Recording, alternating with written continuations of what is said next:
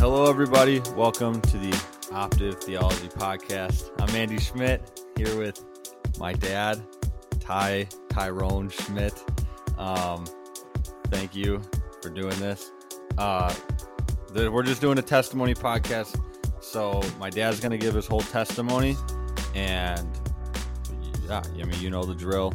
I'm going to just shut up, and if I have any questions, I've heard it before, so I, I might not have as many questions. I'll try to ask a couple questions in between, but basically, you can just say whatever you want and go from there. So here you go.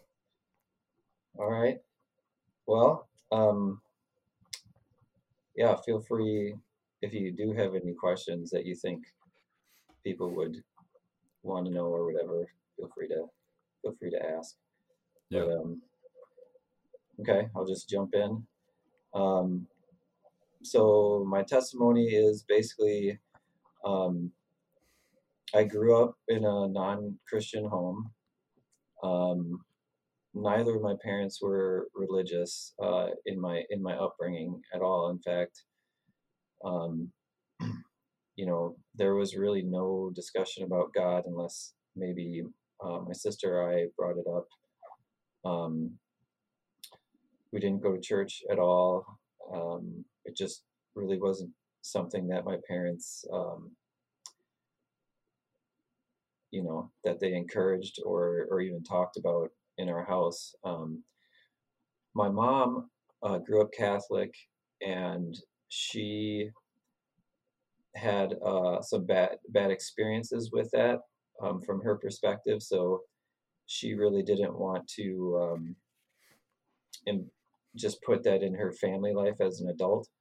And my dad went to church as a as a kid, but um, he had seriously drifted off that path um, as far as religion or church or anything like that and and he was just living you know his own life kind of the way he wanted to but um so you know growing up in my house we just we didn't have any any religious discussions or anything like that my i mean the kind of the first thing or that maybe the overarching uh issue in my house was that my dad was an alcoholic um and he was uh, he was verbally and emotionally abusive. Um, I guess how that played itself out, or how that does play itself out, is that um, it just causes a ton of issues within a family. Um, there's there's what they call family rules that um, everybody has to live by, and if somebody sh- sh- rocks the boat, then all chaos uh, breaks loose. Um, yeah, there's usually verbally verbal and emotional abuse in, in alcoholic families. Um, as a child, as a kid, you don't know that that's what's happening. Uh, you just think you're growing up in a normal house. You just think that's what everybody else's house is like. But um, as you get older, you start to realize that um, this is not normal and that um, there's real problems going on and that um, you know most of the time you've been uh, abused or damaged in some way uh, as a child growing up in a situation like that um,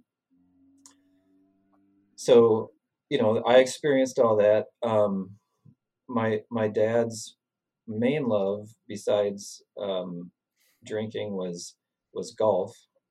Um, he was pretty much constantly gone uh, for the most part, either either working or if he wasn't working, he was golfing. Um, and then he would come home after golf, either you know late later evening or or really late at night, and he'd be he'd be drunk, um, which is when you know there'd be a lot of uh, just difficult things that would happen. I mean, I, there's about a thousand examples of of uh, things that wouldn't have gone on in a normal household, but but did go on in, in mine. But um, and and then you know arguing and with my mom between my mom and him. Um, so typically, when my dad was home, uh, unless it was right away in the morning when he was getting up to go, uh, if you know he was he was usually gone, but if he was home, he was usually intoxicated. Um, my mom, she kind of uh, maybe coped with this, but also they they had some they had some pretty severe marriage problems, and there wasn't a whole lot of support between the two of them. So my mom kind of had to work uh, to support her, us and herself, and um, she worked a lot, and so she was gone uh, a lot, and her shifts would change all the time. So sometimes she'd be gone, you know, at uh, for second shift, like from three to eleven or whatever, and sometimes she'd do the overnight shift where she'd be gone doing the third shift, and um, and she was wasn't she a realtor? She did real real estate and worked at the phone company. She became a yeah she she did become a realtor uh, later on when I was in high school. Um, so yeah, she did work two jobs later on. Um, and so she was gone even more then. Um, and so yeah a lot of our a lot once my sister and i got to a certain age which was pretty young um, we were pretty much by ourselves i mean like all the time like we come home you know you know some of the stories andy that you've heard about me coming home and uh, taking all the good food before my sister could get to it because she had like track practice or whatever and then she would get home and she'd get mad at me because i ate all the good food and you know i pretty much did what i want. I came home and ate cookies and candy and then sat on the couch for five hours and watched tv and i mean didn't do homework. I just i just did whatever i wanted really. Um, and that started at a pretty early age. Uh, so in a lot of ways you know we were kind of alone and we raised ourselves in some ways um, so I mean, as far as so that was kind of how our home ran.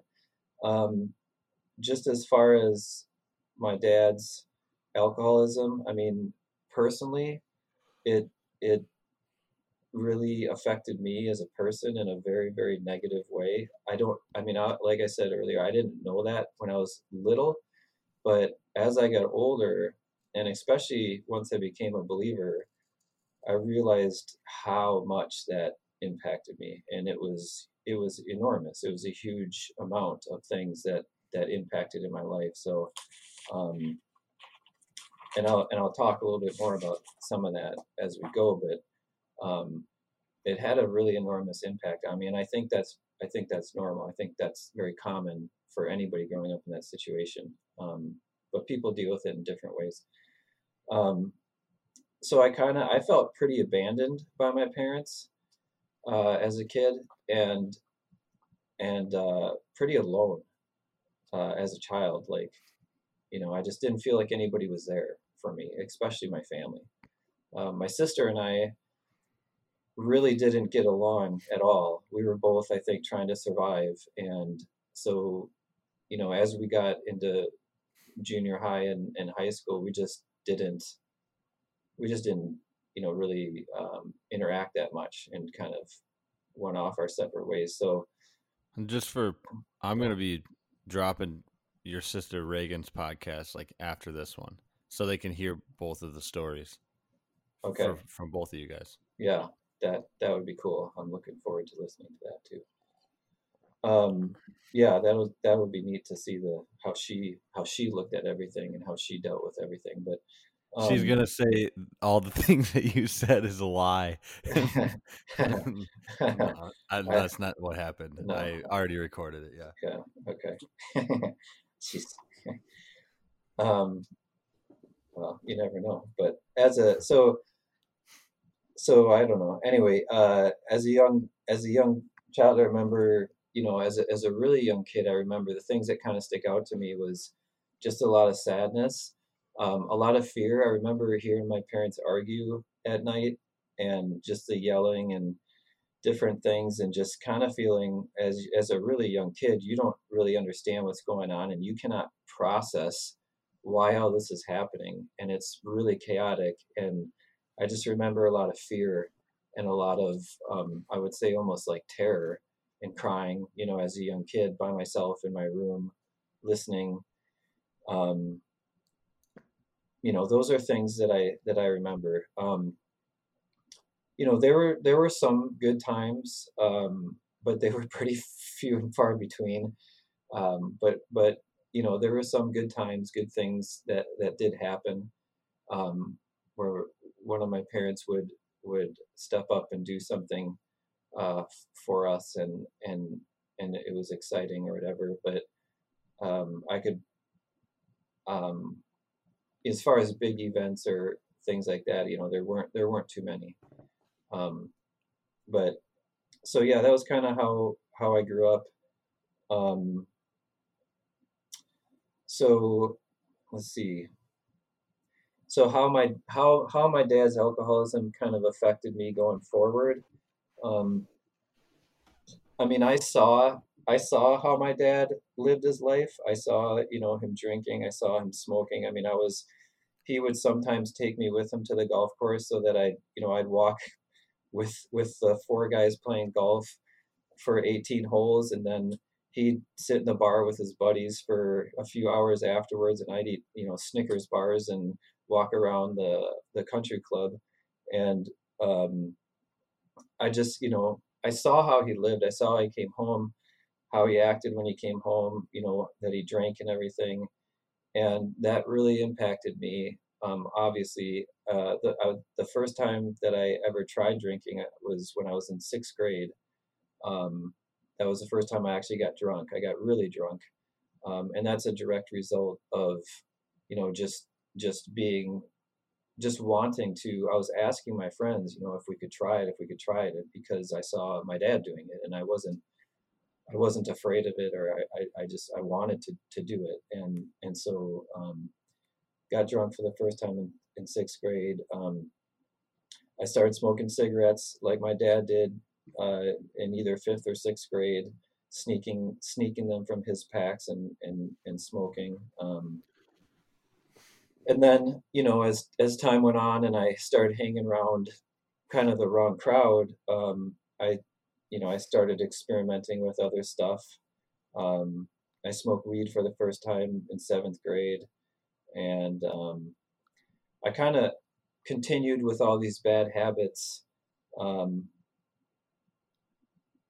and and became kind of more more entrapped and more um, kind of stuck in the in this kind of way of life as as time went on. Um, another thing that was a part of my life was um, that kind of is a big part or has been a big part of of my past is that when I was around six or seven, I was exposed to, or I guess I could say I found uh, pornography. And that's a really young age to be processing what you're seeing.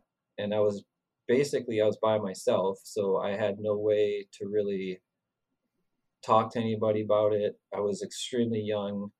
I mean, I was pretty much instantly um, drawn to it once I saw it. And I kept coming back to it and back to it, um, even at that young age. So that that began something at a very young age that I struggled with into my 30s. So clearly, it had a huge effect on me, and I was at that age, at six and seven, I was way too young to know how to deal with what I was seeing.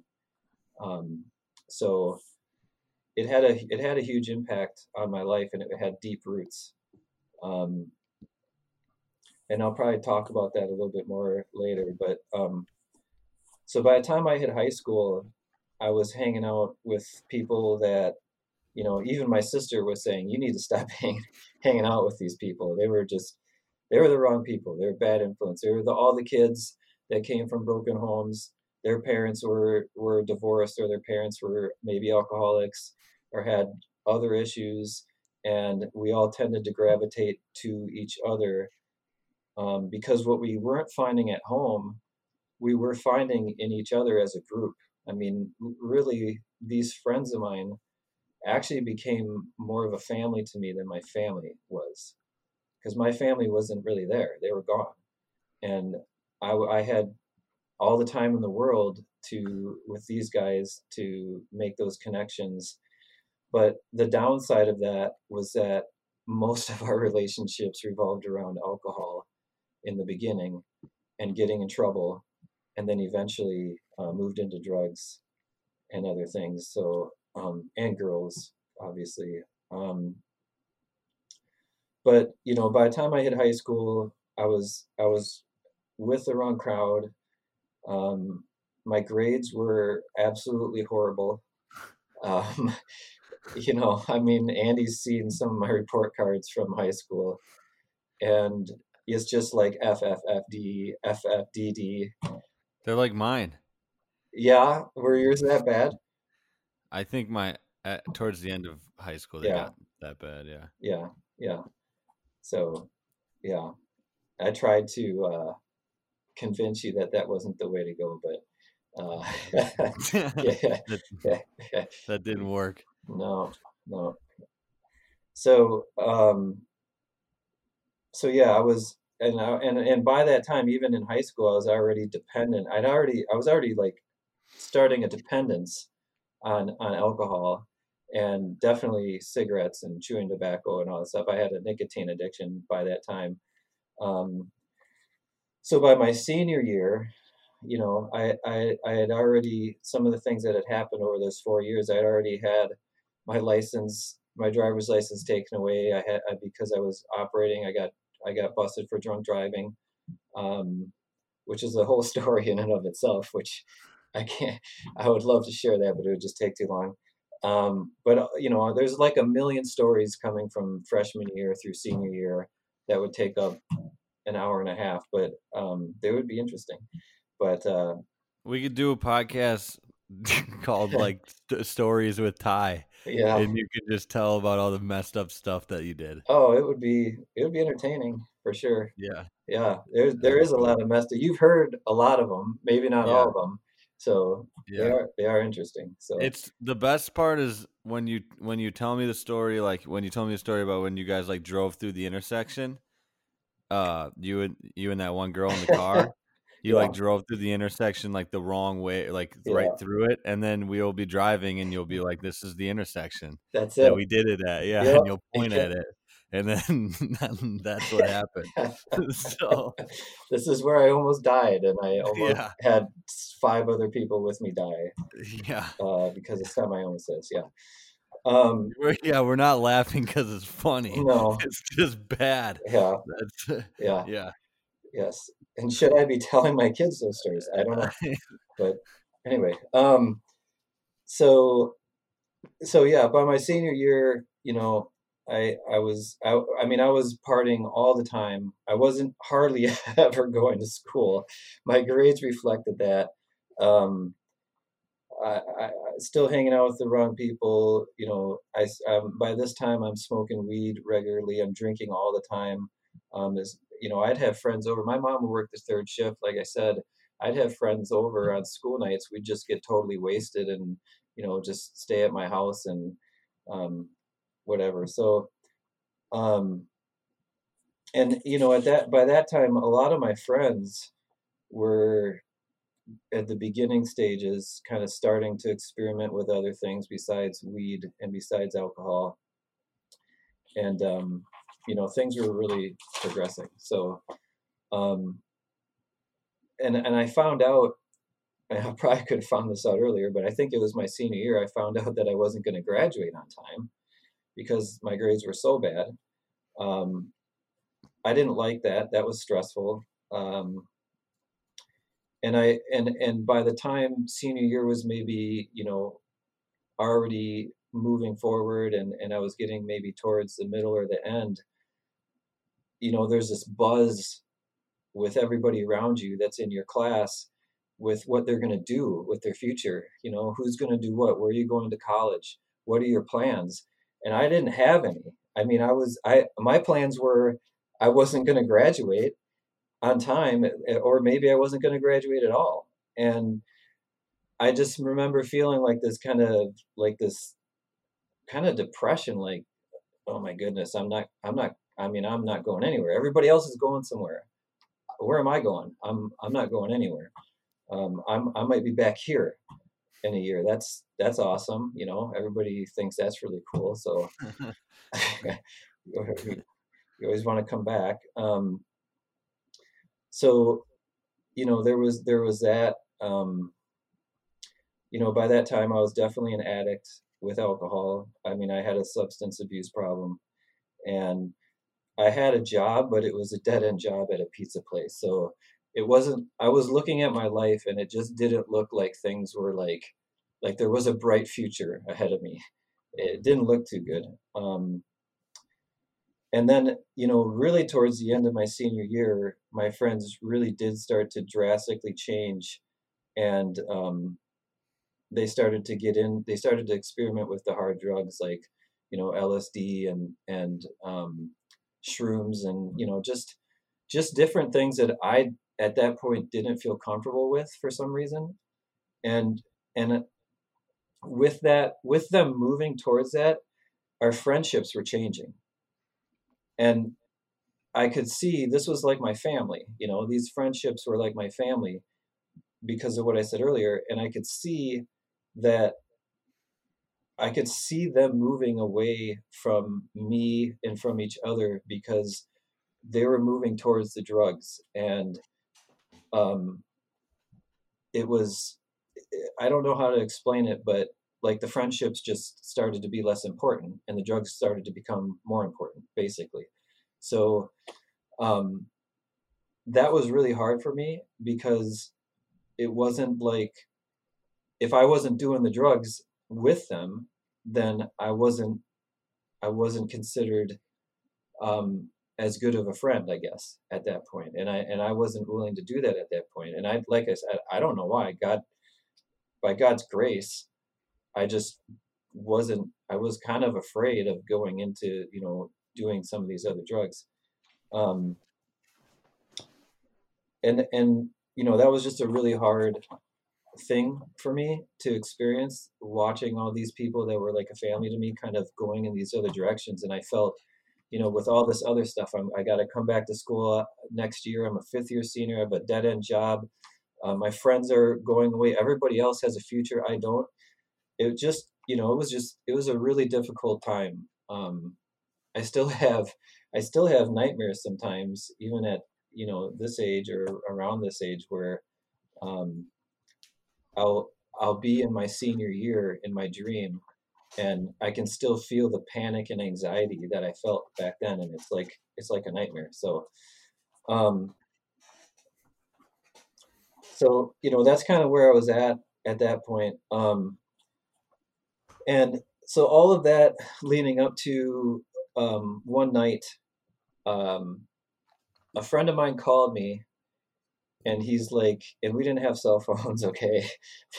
We didn't we had phones that hung on the wall and you call people by pushing buttons you know? So my friend called me and he's like um, hey you know meet me out at lonely lane. Um, we're you know just we're, we'll just hang out and whatever. So and we would do that sometimes but we met out at, at this road called lonely lane. It's it's it's outside town kind of in the middle of nowhere and um, we just sit out sit out there and talk talk about girls you know smoke cigarettes whatever. And um, that night was a normal night but um, how old um, were you? this how old were you? I, I, I was probably almost 18 because i was young in my senior year so i was 17 yeah. um, so i was probably I was definitely 17, but I don't know where I was at in 17. Yeah. Towards the end maybe. But um so yeah, we met up we met out there and um we were talking and everything. And and like while we were out there and while we were, you know, in the middle of conversation, whatever, I just had this overwhelming sense of like despair and depression. Like like something I haven't felt before. And it was it was just overwhelming. It was enormous. And if I were if I were to put it in a word picture, um, or maybe sometimes I think that I actually saw this, but I don't I don't know if I did at the time or if I've just put it in a word picture in my mind this way. But it felt like it felt to me like God was pulling out the carpet from underneath my life, and th- that was what was underneath that was like a just a dark, deep black pit. Like he had pulled out the carpet, and there was nothing underneath there to sustain me, and I was I was about to fall into that. And um do you think that was death? Like do you think that was like maybe death or something? I think i think it could have been death it, like physical death but i think in any event it was some form of death. I think it also could have been this is where you're headed. You're headed towards yeah. Terrible you know like what i mean if my dad was where he was at and I'm 17 and I'm doing all this stuff, you know, all this bad stuff, where am I gonna where am I headed? I'm heading in a worse place than he was actually at. So yeah, you know, death in that sense. Um and the thing about this is that I didn't know anything about God. I just knew that night that God was trying to tell me something. I didn't know anything about him other than that. It's not like this had ever happened before. I just knew that God was trying to tell me something, and it freaked the crap out of me. I was petrified. I was like, okay, what is happening here? Mm-hmm. And um, I I didn't know what to think about it. I didn't tell my friend. I was just experiencing it while we were there, and and I I mean I I just remember how I felt, and it was terrifying. And I ended up going home that night, and you know, this is really obviously on my mind, and I'm like, you know, what what is going on? And I remember um, I knew that my dad, you know, this was really concerning me clearly. So I knew I had to figure out like what the heck was happening. And I remembered that my dad had a Bible on his dresser, the same dresser that's still in in his room right now. You know, um, nothing changes, but he had a Bible on his dresser, and I can't tell you why the Bible was there because my dad never read the Bible. Um, it just was there. It was just on his dress, on his um, tall dresser, right when you walk in his bedroom, and um, I, I grabbed that when I got home, and I brought took it in my room, and I started reading it. I started reading Genesis. I started reading the story of Adam and Eve mm-hmm. and creation and was it was a King James version, right? It was a it was, it was a King James version, yes. Yeah. Which which I was basically illiterate at that point. I probably had an eighth grade education because I didn't go to school, and I was trying to decipher the King James version. But I understood it enough to to grasp what was going on, and um, it was really overwhelming because I sensed something happening, like literally in my bedroom, that there mm-hmm. was some sort of like there was a war going on for my soul, and that that was happening in real time, like in my bedroom at my house.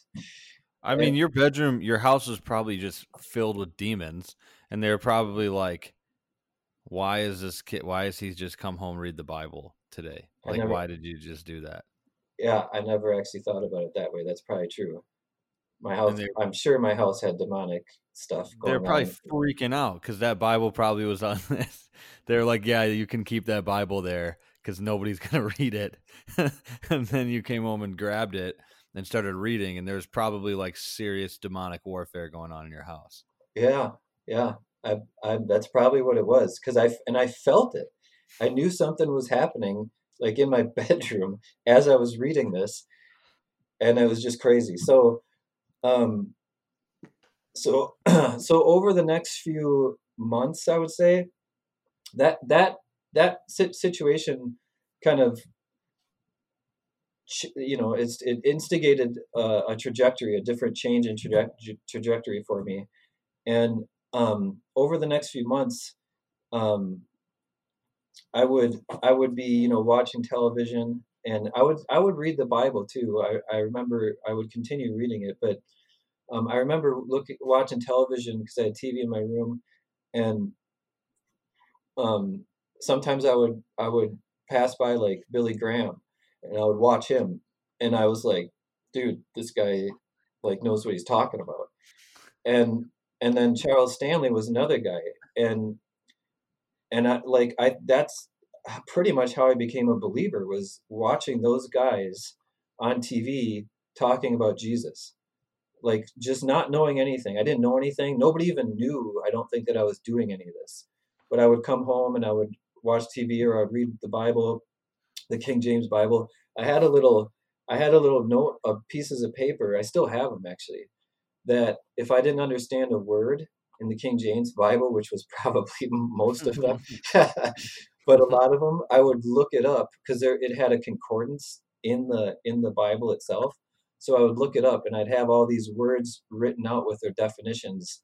So it would really slow things down. But Yeah. um, you know, so so that's pretty much how I became a believer was was was just watching TV, watching these guys talk about Jesus on TV, and then um, that was really it because they were putting it all together for me. I know me just reading it, I was reading the stories, but when you're watching somebody preach the gospel, they were putting it all together for me, and I, I, I believed it. I believed it. So I don't know exactly when it happened, but I know it was you know over that time period that I became that I became a believer. Um, and and then after I became a believer, I remember, you know, like opening to Proverbs and reading like the first three or four chapters of Proverbs. Like my son, you know, pay attention to my instruction, listen to listen to what I have to tell you, and just all this wisdom that I had didn't know existed. And I and I was like, why didn't somebody tell me this? Why why why why don't I know this stuff? And I was like, it it changed me. It like it like made a huge impact on me for the better. But I was also kind of like, wait a second, how long? You know, why didn't I know this before? And that was shocking to me. Um, It's because the church doesn't do its job. well, that's that's possibly part of it. Um, okay, so so so there's you know there's a definitely a transition period over time um, from me you know i became a believer and then kind of trying to figure out what that all meant and everything um, so you know i would i would still be going to parties once in a while with with my friends and um, i would still be um, smoking and drinking and i did re- i do remember having a lot of guilt about those things over time. And um, I remember Josh, my basically my best friend, um, who you who you know, Andy. Um, we just went and visited him about a month ago with with you and met, saw his family. But I remember me and him, you know, at a party, and I, and I'm telling him some of this stuff, you know, like hey, and I was telling him I want to go to church. I want to find a church and he's like and he grew up in a christian household but he just was not living for christ at all he was doing bad stuff with me. I'm gonna try to get him to do his testimony. oh yeah that would be awesome. Yeah. Yeah. and so he um he's like well, d- well why don't we go why don't we go to the church i grew up to, i grew up i'll take you to the church i grew up at. And i'm like all right you know let's go. And he so we're at this party we're drinking all these people are around and we're like telling everybody hey man we're going to church tomorrow you know? We're, we're, we're we got we got our beer in our hand. We're like we're going to church. Yeah this is going to be awesome. So um so the next morning we did we got up and we went to church and he took me to high point church which used to be middleton baptist which is where he went to school as a kid. So that was my first experience at high point church. I i went um, what was this like 1993, 94? this was in 1993 or 92 and Okay. the pastor was dick sisson and i think the first day i went was the day he announced his retirement um, Okay. so so It anyway the same building, same building that Yeah. we go to now. yep That's the church. For people who don't know, that's the church that we go to now. Still, different, obviously different pastor. yeah But, yeah. yeah so so he took me there and and I loved it. I thought it was awesome. Um, and you know, began attending on a regular basis. Um, and, and eventually, you know, having one foot in, one foot out, and drinking that just didn't work for for too long. And I I realized that I needed to make a break from my from from the people that I was hanging out with because I wasn't going to be able to live for God while I was hanging out with those people. I just I couldn't do it. So um, so uh, so you know, there's a couple of stories with this. So so one day I wanted to quit drinking. I knew God wanted me to quit drinking. There's a story that goes behind that too, but I don't think we have time for that. But I, I wanted to quit drinking. I knew God wanted me to quit drinking and smoking eventually. And I felt really convicted about it. And, um, and I just, I, I, I just got down on my knees one day in my bedroom and I prayed and I was like, God, I don't think I, I'm, I'm almost positive I cannot stop drinking and smoking. I don't think there's any way that I'm going to be able to stop drinking and smoking. I'm just, I feel like this is something that's really ingrained in me, and I don't think I'm going to be able to quit. And I said, if you can, if you can help me stop for for one month, for 30 days, I will, I will try. I will try it. And that was my prayer. And I, I tried to stop, and I was able to stop for 30 days. Like he, he did it. Mm-hmm. And so I didn't drink or smoke for 30 days. Was it hard? Yeah, it was hard. I remember it. I remember how I felt now. It was very difficult, um, especially the smoking part because I was physically addicted to smoking. I think I was more um, psychologically and emotionally addicted to alcohol, and that became harder later on. But for that first month, it was really hard. And once 30 days passed, I was like, it, you know, it worked. Wow, you know, this is this is amazing and I, I asked God if if I said God, if you can do this for 30 days, you can probably do it for longer. So maybe we should just keep going. And yeah. And that's what happened. And and I stopped I, at that point. I stopped both those things, and that was absolutely awesome. But during that time, I couldn't be around anybody who was who was doing that stuff because I would have I would have started doing it again. Mm-hmm. Um, so I I stopped hanging out with all my friends for like three or four months. Okay. So basically, my life was go to work. Um, I don't remember if this was, must have been the summer, or I don't remember if this had, was after I had graduated by this time or whatever.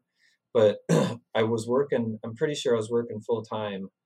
Um, and I would just work full time and then I would come home. I would read my Bible in my I, I, my bedroom was in my basement, my parents' basement, and so I'd go mm-hmm. down, read my Bible, eat dinner, and then usually I'd just fall asleep, and then the same thing would repeat every every day. Yeah. And um, so I was doing that. So so one night I'm doing that, okay, and um, so I'm downstairs. I'm reading my Bible, and out of nowhere, and I done this. I've been doing this for like three months. Okay, so I wasn't expecting anything different. This is just mm-hmm. the status quo by this point. And um, I'm reading my Bible, and all of a sudden, out of nowhere, a voice from the inside of me, not audible, from inside of me. Mm-hmm. God's voice spoke to me and said, You need to go down, or I want you to go down to your friend's house on Main Street and tell them about what has happened to you so like from inside of me that happened. It was like somebody talking to me like you're talking to me now but yeah. there was it, you couldn't hear it but i knew exactly what was being said and they were words and it scared me to death because it had mm-hmm. never happened to me before and it was god telling me to go talk to my friends about what about that i had become a christian and i was absolutely petrified. I was literally fear and terror uh, came inside of me because what I was reading in the Bible was telling me that if I go and do that, if I go and do that, I was reading about the the apostles and the and the prophets who would get marked, stoned and beat and persecuted. And I'm thinking in my head, I was pretty, you know, this is just how I thought. I was thinking if I go do that, I'm gonna I'm gonna get killed, man, or somebody's gonna seriously, you know, injure me at least. Uh, they're gonna throw me out on the sidewalk with, you know, smash a beer bottle against my head and leave me bleeding on the sidewalk. I mean, I really thought that that was gonna happen. I was petrified. So, but I also knew that it, that God just told me to do something, like literally, and if I didn't do it, I was toast that way too. So I I I I I, I decided to um, take my chances with doing what God told me to do rather than major persecution. yes, if you go share the gospel. yes. So so I went over there, and and by this time you got this is this is the thing. By this time things had changed. Okay, these guys, most of my friends were living in a house and it was basically a drug house. They had all their girlfriends over there all the time, and um, there was a guy from Milwaukee that was selling cocaine in the Madison area, and he was giving it to them for giving them cocaine for free, so that he could use their house as a base of operation for him to sell in the Madison area.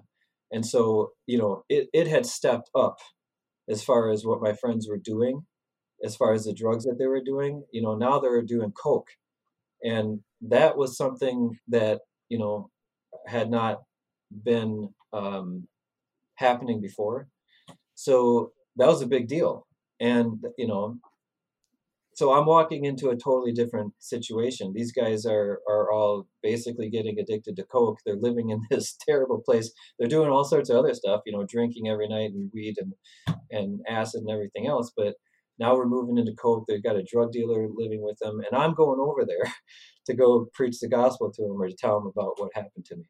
And um, and so I'm petrified. I knock on the door, and Chris, you know, a guy friend, opens the door, and yeah, I could just tell by his face that he was surprised that I was there because they hadn't seen me in four months. And he's like, "Hey, you know, come on in." And I'm like, "All right." You know, so I'm like, good so far. I'm not Everybody's, everybody's trying to hurt me. So I walk in, and and I think he could tell that I felt kind of uncomfortable or weird. And I don't know if he knew why or whatever. He obviously didn't know why, but but he's like, "Hey man, you want to play foosball?" They had their own foosball table, so I'm like, "All right." So I walk over to the foosball table and uh, and uh, start playing foosball. And again, the voice says to me, "You're not here to play foosball." And I'm like, okay, all right. Um, okay, so there's no comfort in any of this at all. You know, it's just like I'm here. For, I'm here to do what God is telling me to do. So I basically like got everybody's attention. Okay, because this is what I was reading. You know, Paul waves his hand in the and says and starts telling pre, telling everybody out loud what what this is all about. So yeah. I, I got everybody's attention. I'm like, hey, you guys, I just need to tell you, I need to tell you guys something. And so everybody like quieted down and they all like sat there and staring at me. Now you guys got to realize this is not normal. First of all, I was not that type type of a person. I was very quiet and I wasn't outspoken, and that's not how they knew me either. And also, this isn't the type of crowd that you would normally tell them to stop doing their drugs and alcohol and and screw around with their girlfriends and listen to to your speech. To my speech, yes. Yeah. yeah.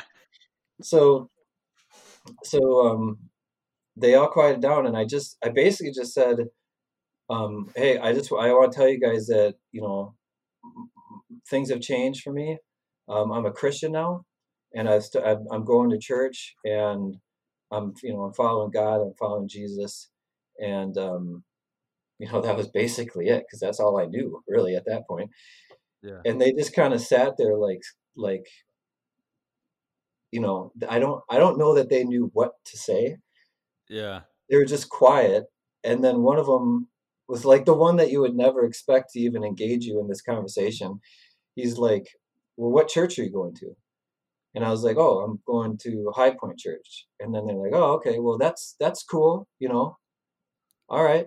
And everybody's kind of like, yeah, that's that's cool. And and then it, you know, kind of maybe there's a couple more questions, and it kind of just went back to the way it was. Okay, so no, then they they all got up and stoned you and beat the crap out of you, and you almost died.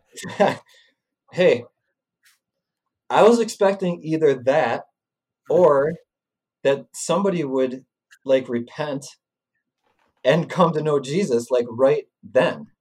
Because yeah. that's what I was reading and that's how I understood it. And neither of those two things happened. So I was very confused and I didn't know what to do at that point.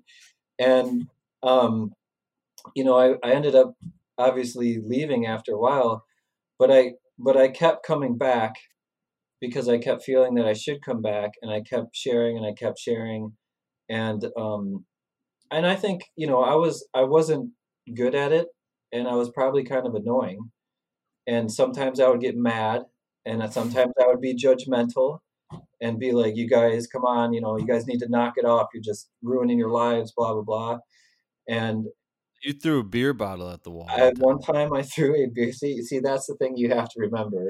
So during the day, you have to bring up. Yes, one time I got so upset with them because they were they were going haywire. I mean, their lives were going down the tubes right before my eyes. Um, that I threw a beer bottle through their wall. and then I patched the beer bottle wall hole uh, the next day because um, I made the hole. But um, I kept going back there and I kept trying and I kept trying and I wasn't very good at it.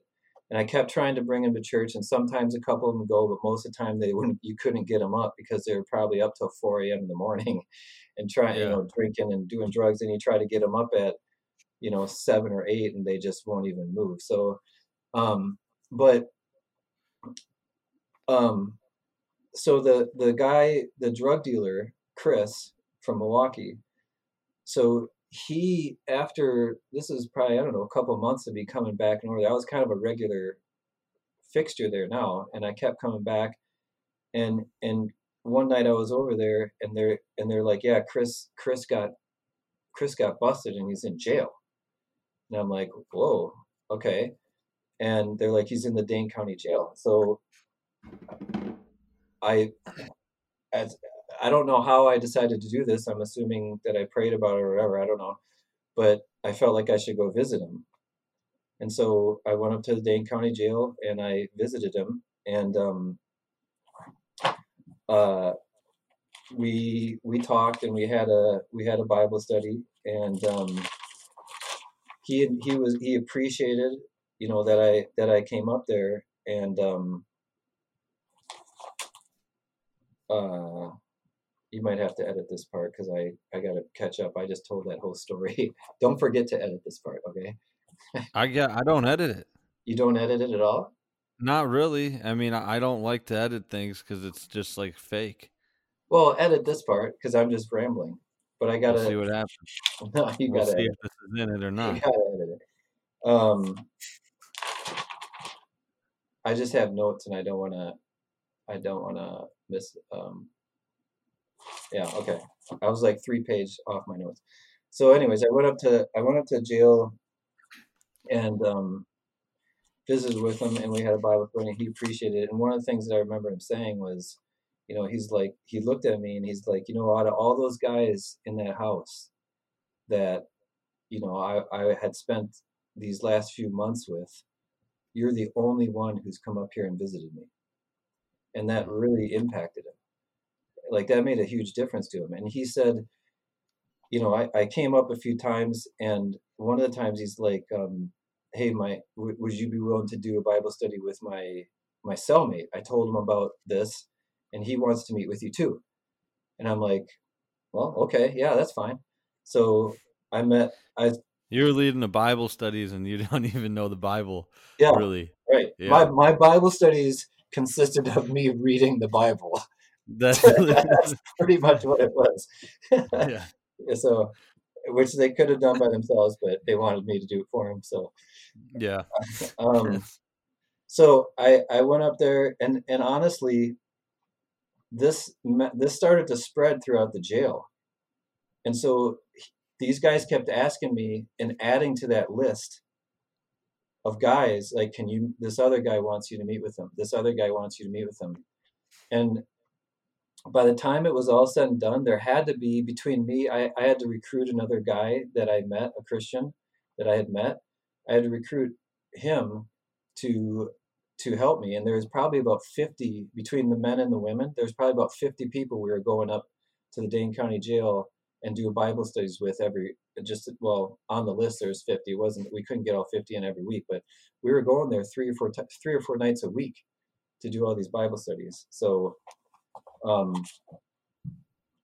it was just i mean it was just crazy. I mean i i it was just interesting how that all happened and that all these people wanted to to have a bible study and that you know god was using us in this way and it just it was just really cool so mm-hmm. um you know part of part of my testimony so that's kind of leading up to um, how i became a christian and kind of what happened shortly thereafter and then kind of going past that um, while i was while i was up in the madison area you know one day i was walking downtown i was walking in the state street area and i saw this this black preacher um, open air preaching outside in the library mall at the end of state street and I, I, I, it was it wasn't that day, but it was at some point after that that I I felt like I should do that.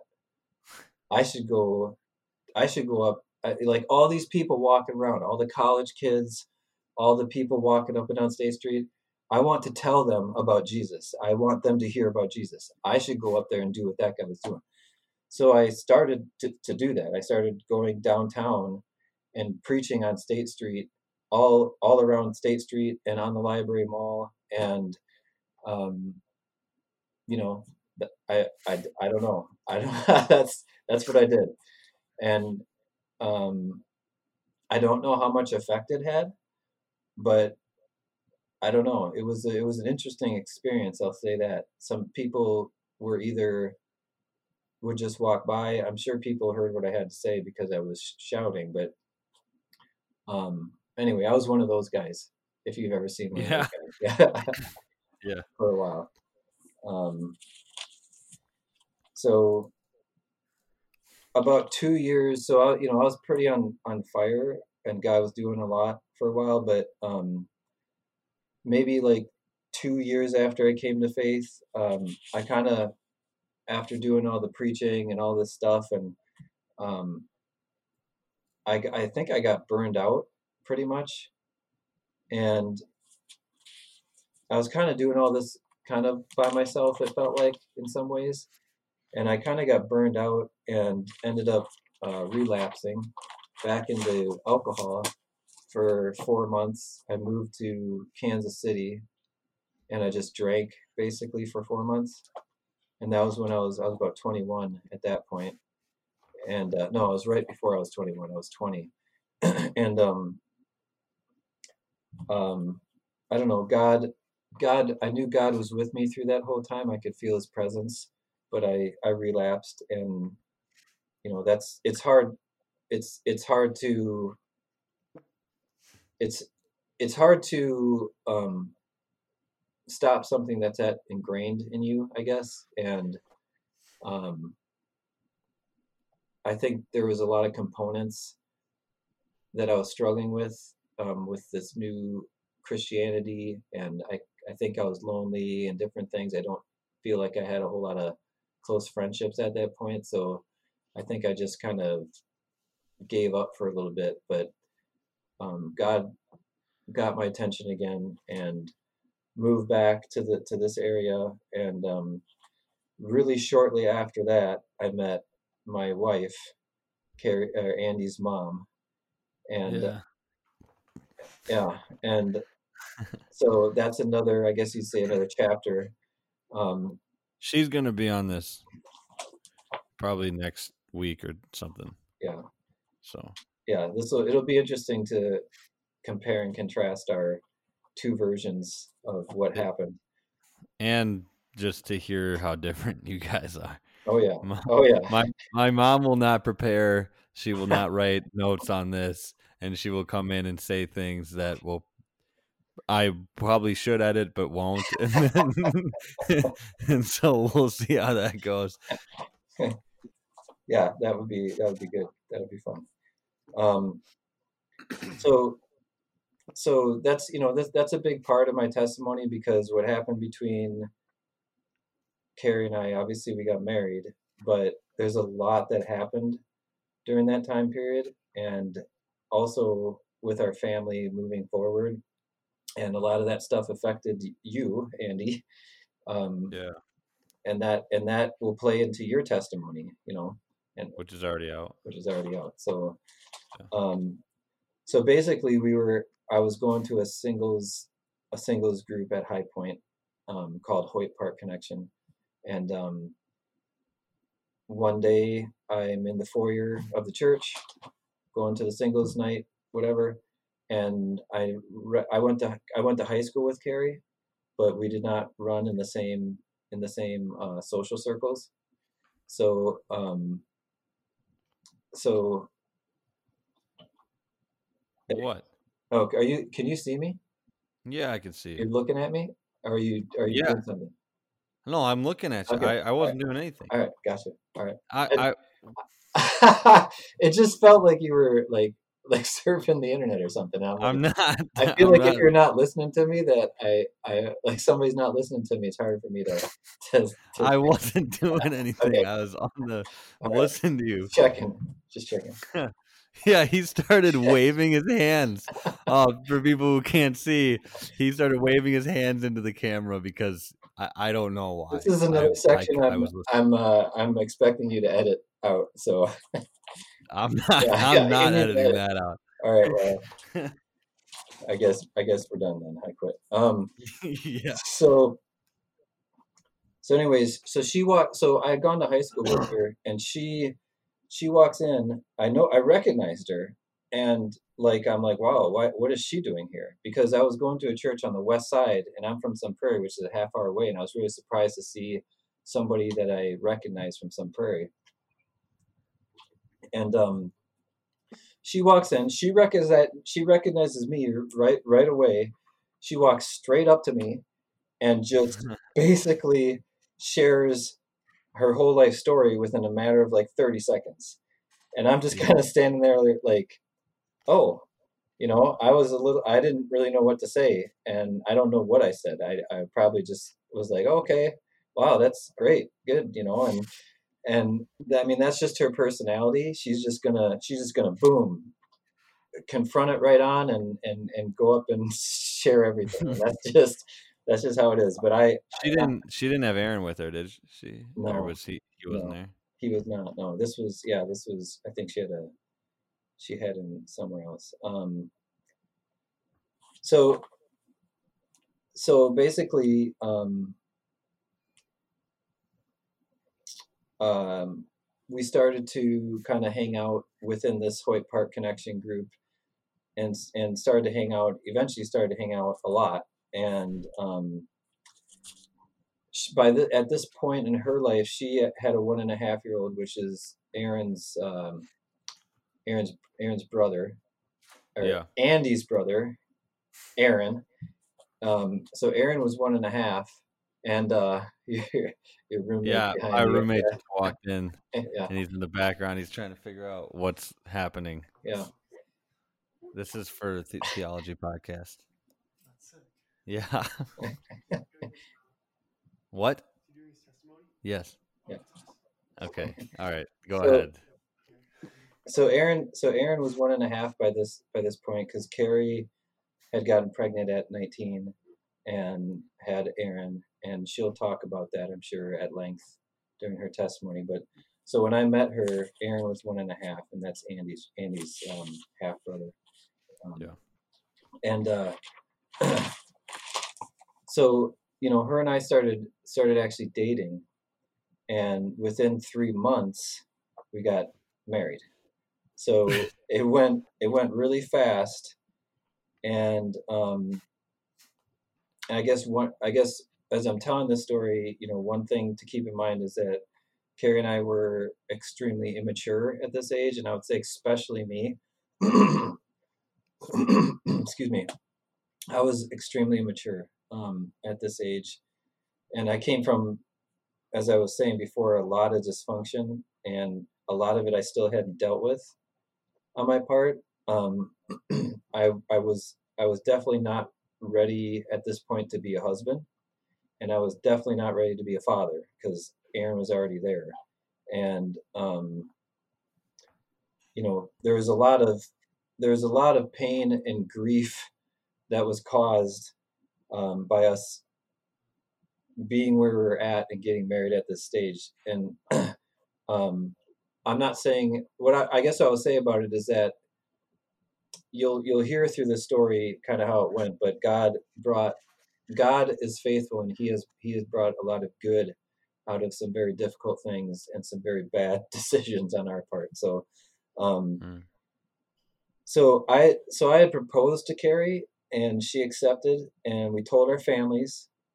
And Carrie's dad within a matter of you know a couple of hours had planned the entire wedding. And because of my immaturity and just my control issues at that time um, i was like no you're not going to plan our wedding. Um, and if you and and I, I, got cold feet because I was like I didn't I didn't want the kind of wedding that he was planning and they didn't even talk to me about it. And I and I got cold feet and I was like no I'm I want to have this certain type of wedding. And this is how selfish I was okay? So everybody's hearing this. But I called it I called it off. I called off the wedding because I was so um, freaked out about how that had transpired. And um, all the women right now are probably wanting to kill me and hate me. But um, so so I broke off the engagement, and then um, I guess we were broken up for Carrie says four weeks, and my mom. So my mom had didn't want us to get married. She thought we were making a mistake and getting married too young. So when we told her about it, she's like, "I think you guys should wait." And so when we broke up, my mom thought, with it because she didn't communicate with us, she thought that she was the reason why we broke up. So she started to feel guilty. So she so she felt guilty about that, and she she she wanted us to try to patch things up. So she gave us some gift certificates to Red Lobster to go out to dinner. And so we were broken up. We hadn't we were we weren't really talking. And my mom gives me these gift certificates and I I think I did I still did want to marry her. I was just completely spooked by this whole thing with her dad and how everything was going, and I, I couldn't handle it. So, um, so so I call her and I'm like, "Do you wanna do you wanna go out?" And she's like, "Yeah." So we went out, and um, we went to Red Lobster. We ordered a, a glass of wine, which I shouldn't have done because I'm a I'm a recovering alcoholic, basically and that was the first mistake. But we ordered a glass of wine, and um, she goes back. She comes. She comes back with a craft of wine, and says, "We didn't have the kind that you wanted, so here's a complimentary craft on the house." So we're like, which was like Satan speaking. Yeah, yeah that's right. Yeah, your your waiter that day ended up being Satan. so so that wasn't a good situation. We drank the craft, and by the time we left, we were not completely sober, and we ended up going to two other bars after that, and I got completely waste completely wasted. And then other things happened between us that aren't supposed to happen um, until you're married, and you know I'm at that point, you know, it was just not a good situation, and we made you know horrible mistakes by drinking and by continuing to drink, and then that led to other things that were not appropriate, and then. Um, the next day, I wake up and realize everything that had happened, and I'm like, I felt absolute guilt and I felt like the only solution to that was that if if we like speed this whole thing up and and um, you know get married and maybe get married like now. And i so i asked her i was like are you do you want to i, I feel really bad about what happened. I don't think that was right. Are, do you would you be willing to elope with me? And she's like yeah because she's crazy because who would say yeah to that? I don't i don't know uh, what female would be like yeah okay let's do it i i don't know so we left this is gonna be this is like we did the dating podcast on this podcast the dating paradigm and like I think that this is this is like the opposite of that or something. Yeah, this is the undating podcast. This is what you do not do podcast when it comes to yeah, this is, yeah, that's basically what it is. So so we left that night to Chicago, and we get to Chicago, and Aaron's with us, one and a half year old. So me, Carrie, and Aaron driving to Chicago. We get there, we we get a hotel. We we didn't, you know, we slept separately, whatever, but um, we we we nothing happened and we didn't you know whatever so um, we were to get married and we I, we opened the phone book okay to because they had those back then and we wanted to find somebody who would marry us so we looked under weddings or whatever so we found a guy in the in the phone book and I called him and I'm like hey we want to get married tomorrow because it was nighttime by this time and he's like well you you there's a one day waiting period in Illinois and um, in order to get married, you have to apply for your license tomorrow, and then you have to wait 24 hours, and I can marry you the next day. And I'm telling Carrie this, and she's like, "Well, I have to work the next day. I can't." So you know, priorities. You know, we're, we're yeah, we, we we can't you know we can't wait that extra day because she has to work when we're talking about marriage. We we we just didn't have our. I think we were a little bit mixed up there, but um, but he says this guy says, well, you know what we could do is we could just have the ceremony tomorrow. Go get your license tomorrow. We'll have the ceremony tomorrow, but we'll just when we do when we do the ceremony, we'll just put on the certificate that that, that it happened the day after. So essentially, you're going to get married when you shouldn't get married, but we're just going to say we got we waited the 24 hours, and you're not going to wait the 24 hours. You're going to do it the next day. Yeah. So we're like, okay, that that sounds like a good idea, right? I mean, he's saying it. I don't know. That'll work. Carrie can get back to work. Let's let's do that. Yeah. I, I know that mom had no objections to that. There's no way she, she had objections to that. She was probably 100% okay with it. And and I, I didn't either. So I, so so we met this guy in his the next day Cook County, Illinois, in his apartment building foyer, we got married, and he came out with a sheet of paper, laminated sheet of paper, that on one side was religious ceremony, on the other side was a non-religious ceremony. And he's like, "Which one do you guys want?" We are in jeans and sweatshirts. Aaron was with us, one and a half year old, witness to the wedding, yeah. and um, we said, "Well, the religious one." And right there in the apartment, he uh, the ceremony um, was done, and and we were married, and um, that was that, kind of. And maybe I'll get into that a little bit later. But um, you're an hour and ten minutes in, just so you know. Yeah. So I'm, I'm not saying yeah, you can go as long as you yeah, want, but yeah. And so um, so we have so I mean that was the beginning of our marriage, and about the first about the first six months were okay about the first six months were okay, but after about six months, it it it went downhill, and it went downhill like like fast, like really fast, and um, we we did not like each other. We did not. Um, we, we, we weren't getting along. We were fighting all the time. I was very rude. Carrie had anger issues um, it was not going well at all. And um, we were wondering by within six months, we were wondering, you know, what did we get ourselves into? This is absolutely horrible. This was a total mistake. This can't be what marriage is supposed to be like.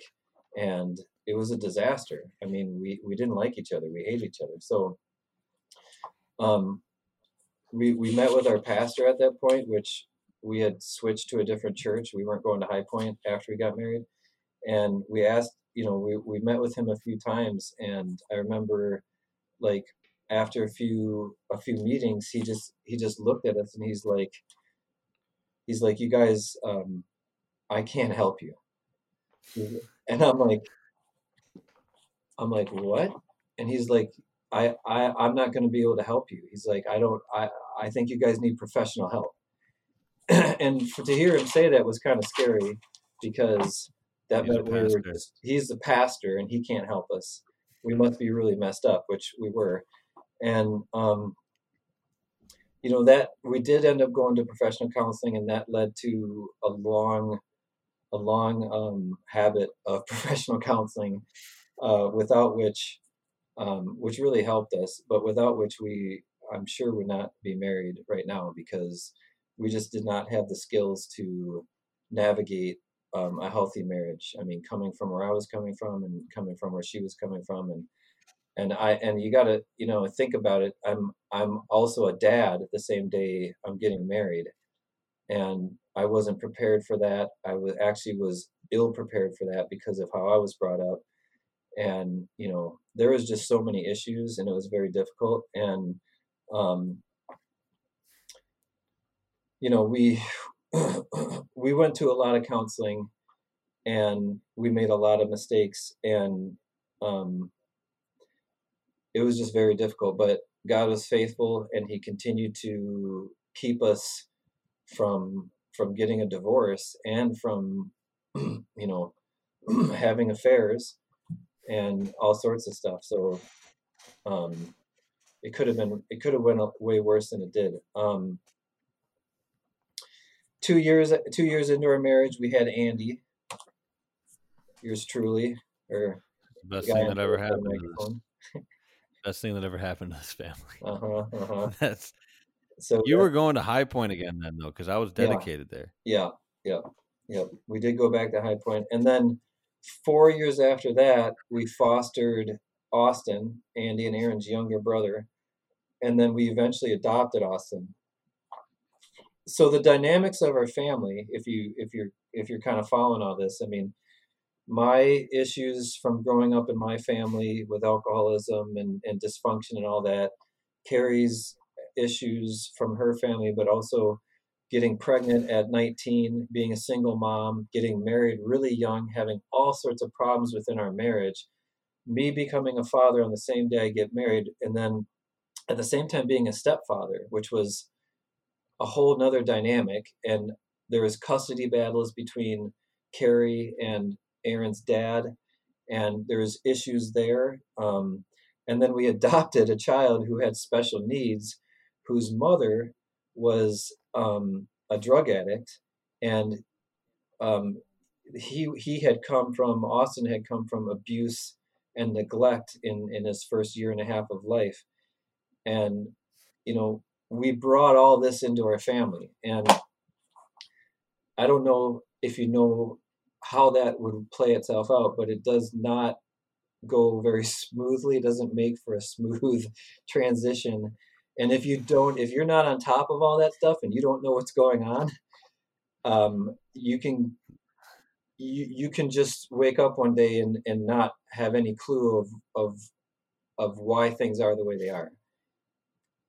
Is that yeah? You can explain. What is your comments on? I that? mean, I I think that that's yeah, like all hell broke loose every week going up. like that's basically what happened.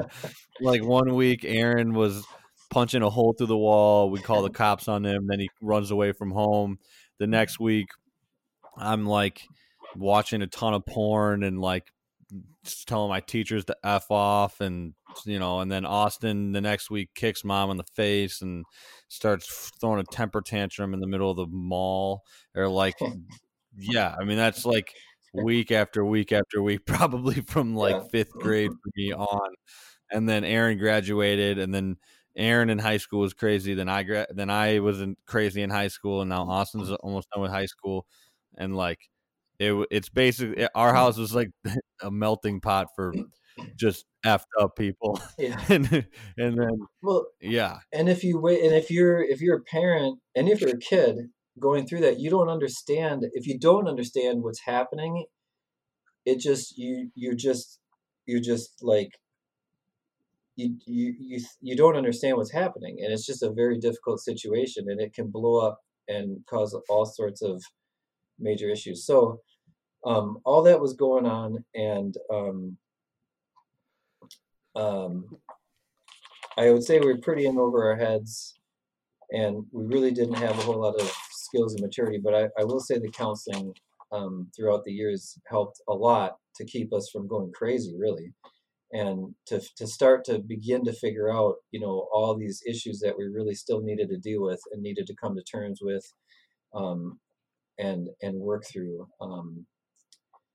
so let's see. It looks so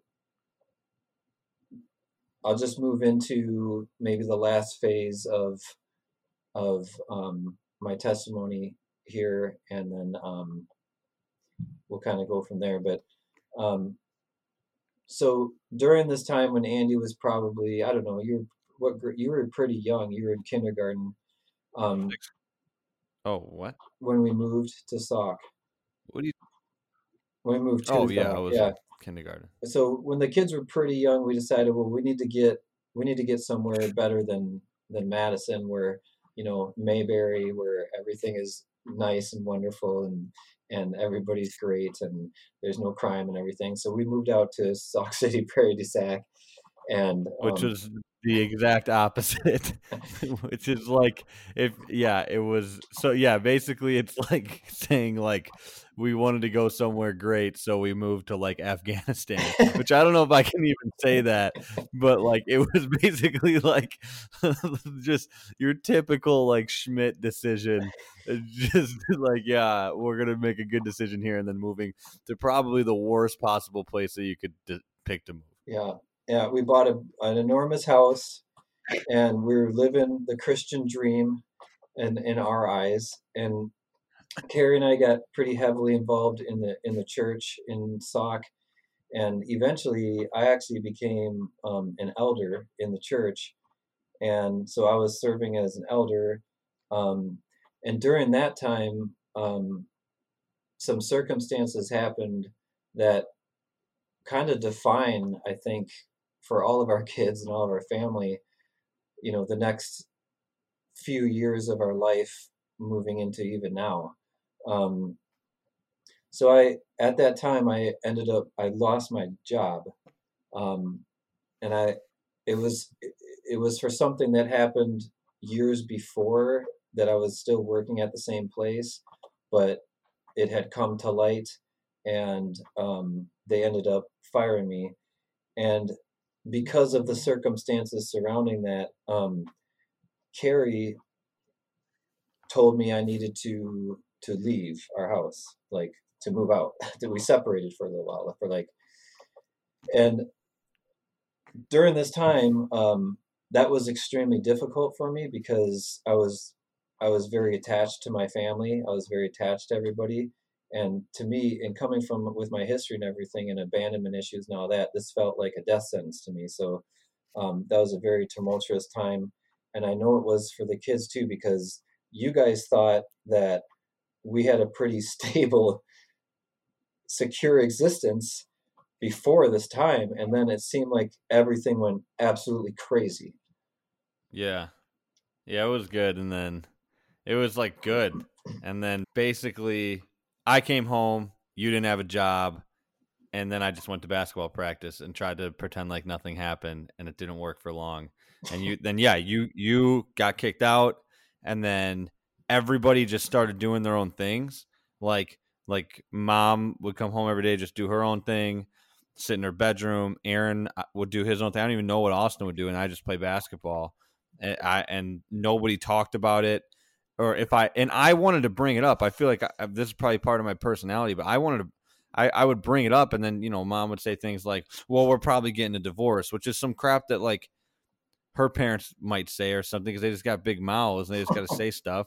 And so like that scared the crap out of me. And then and like and like yeah, then we started using paper plates, which if you don't if you don't understand that reference, go back to my testimony podcast because I hate that we use paper plates.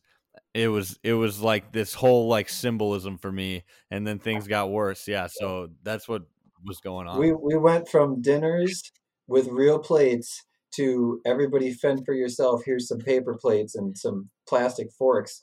Find some food. Basically, and, that, and, and not much food.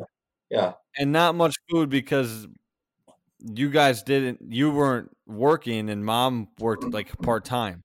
Yeah. And the house that we had was big, and you couldn't afford that. So basically, it was like, here's a can of beans, and like put it in the microwave yeah. and like put it on your stupid paper plate and be happy. And I was like, okay, yeah, that's yeah. terrible. So yes. that's what we got. Yes.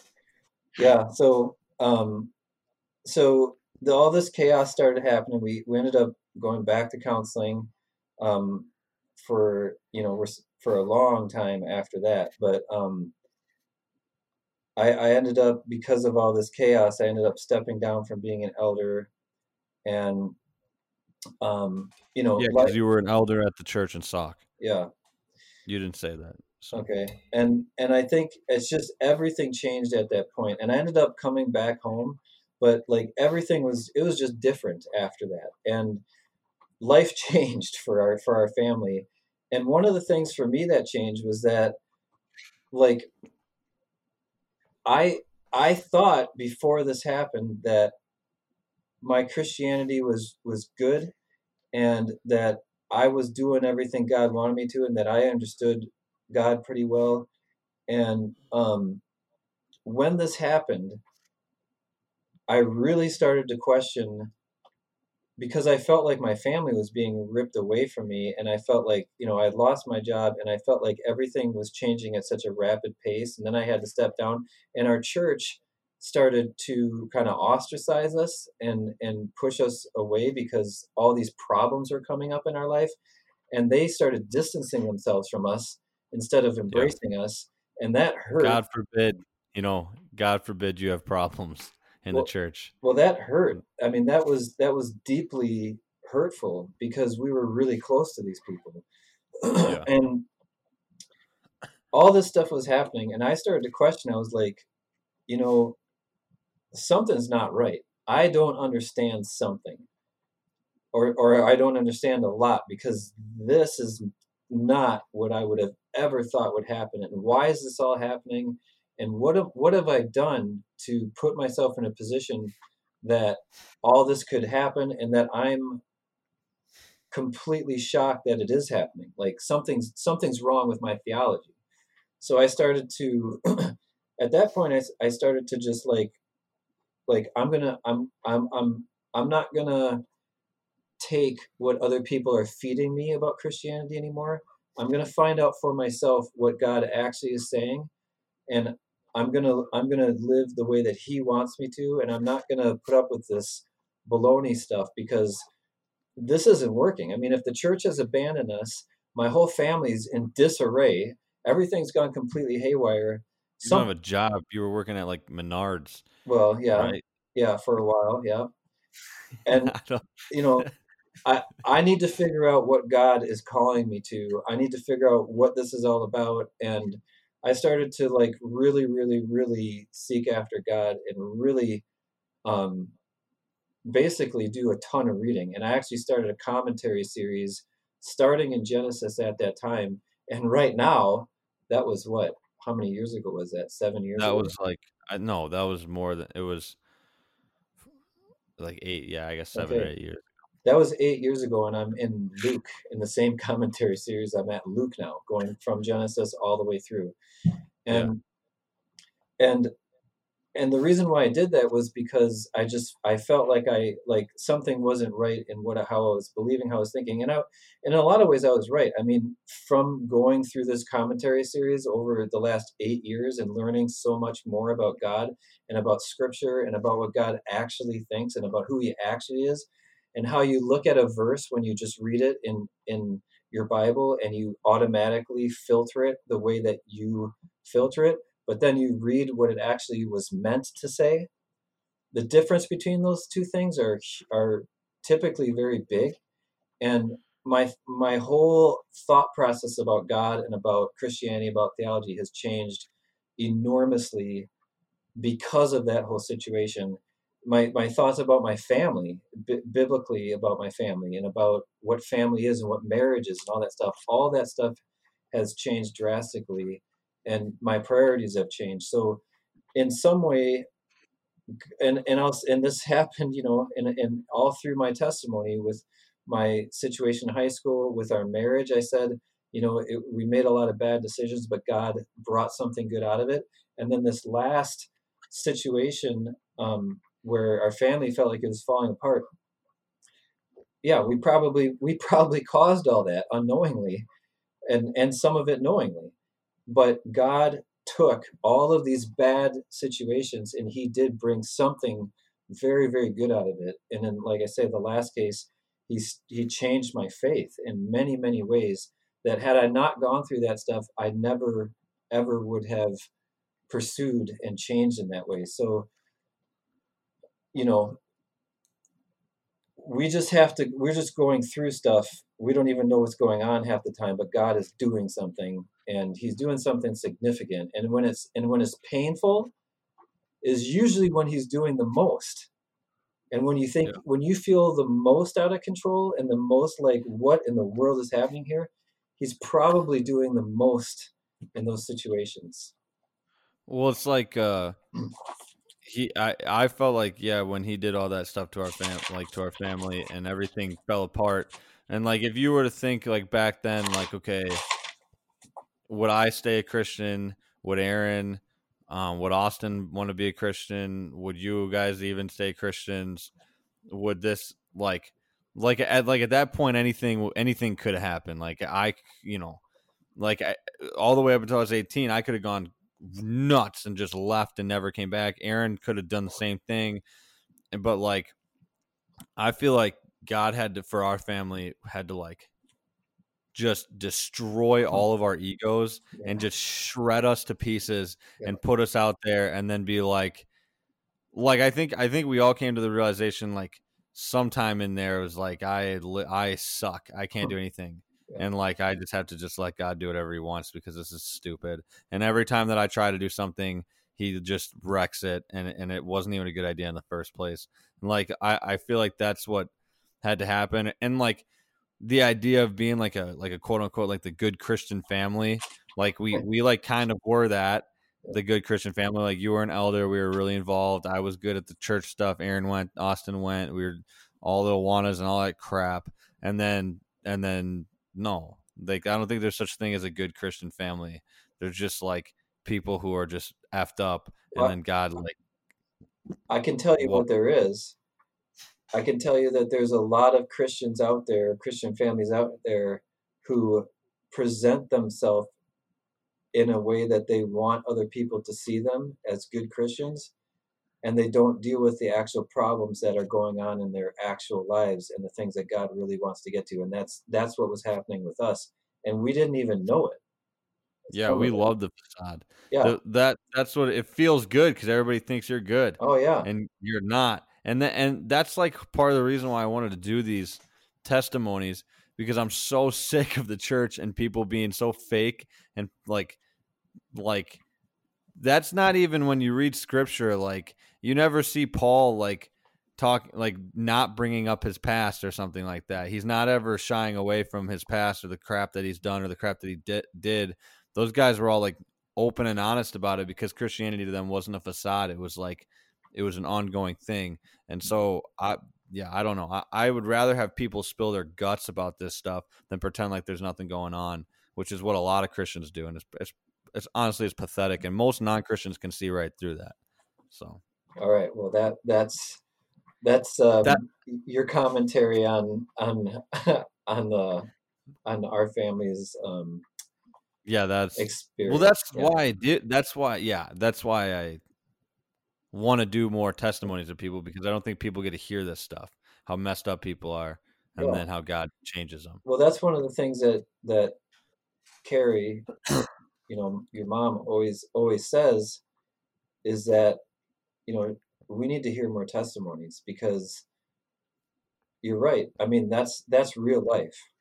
You know we can we can um kind of present ourselves a certain way that we want other people to see us nowadays or maybe change history in some ways when we talk about ourselves but you know hearing about what other people have gone through in their life and the difficulties is ex- it's just extremely powerful and god god uses it to influence people in a big way It- That's what that's like if you look at the New Testament when Jesus tells a lot of people like go and tell everybody what what you've seen and heard and what or like what what I've done to you or what I've done for, like tell people your testimony. Mhm. Like that's what changes people. Yeah. Like when they when they see who you once were and now who you are and they're like okay it's, it's possible. It's not like being like oh I was always a good Christian and God like needed me the yeah end.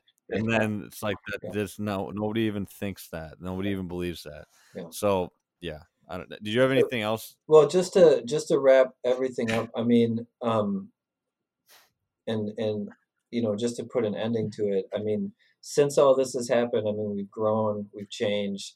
Carrie and I still working through stuff. Aaron is now married to a Christian a Christian woman, a great Christian woman. Um, they're they're living their lives and, and following Jesus. Um, Andy is um, you know, doing everything that he's doing and following Christ.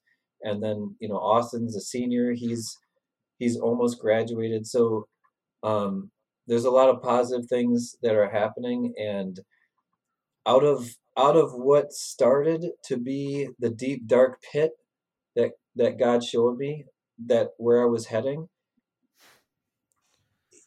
a lot he's done so many things contrary to that that you know it's just amazing to me all the things that he's actually done and that deep dark pit would have been my my future.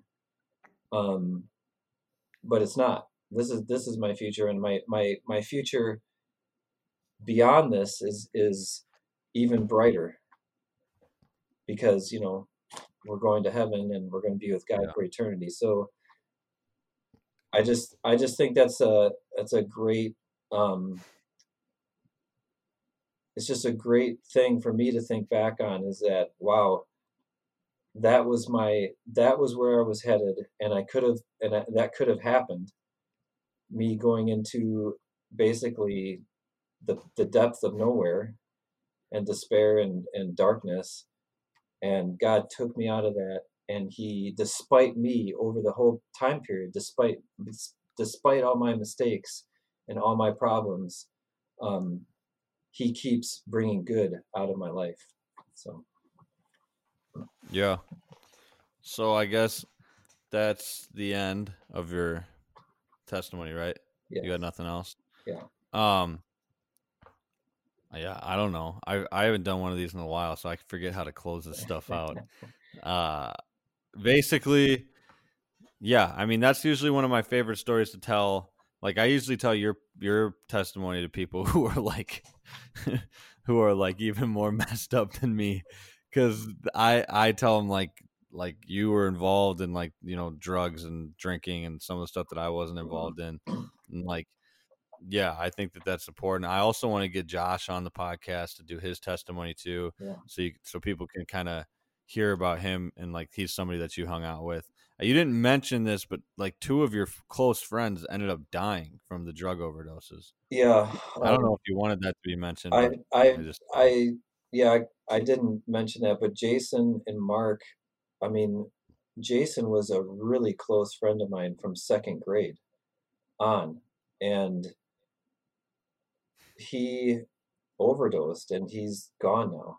And you know, that's that's where I, that's the that's the the route that I was headed, and that was the route that my friends were on. And then Mark did the same thing. They both OD'd, and you know, I I just look at that and I, I feel terrible that they that they OD'd and I feel terrible that you know anybody has to go through that and I just look at all that and it just it it's just another thing though that I think of and I think how different how different my life has changed from that to what it is now even with all my mistakes even now. But you know Mark and Jason they're gone. And and you know they don't have a chance to to come back. And it's you know so it's that's true. Yeah that's the that's the yeah there's like young people that listen to this. There's going to be young people that listen to this who who are like into that crap because and like that's what they don't get is that you don't come back. Like you you die. I don't know this just pisses me off because i know a lot of people my age right now that are on those are on drugs they're doing all that crap and there's no like they don't care.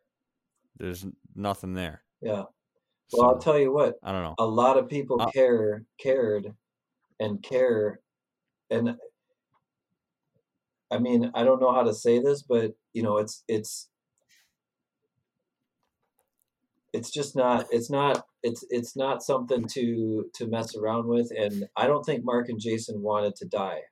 I mean i would i would highly doubt that and their heart of hearts that they wanted to overdose and die but they did and they're gone. They don't have a second chance anymore and right. a lot of people they they left a lot of people in their wake who has to deal with that yeah. you know and that causes a lot of pain and a lot of um, hurt and a lot of sorrow. So, um, yeah, I mean, that's that's um, definitely something that people need to think about and not, you know, and not and and not just not go down that road and and and start making changes if you are down that road and start moving the other direction and cry out to Jesus because honestly he's the only one who's probably going to actually help you out of that. If he can help me out of uh, alcohol and and the addiction pornography and different addictions that I was addicted to he has the power to help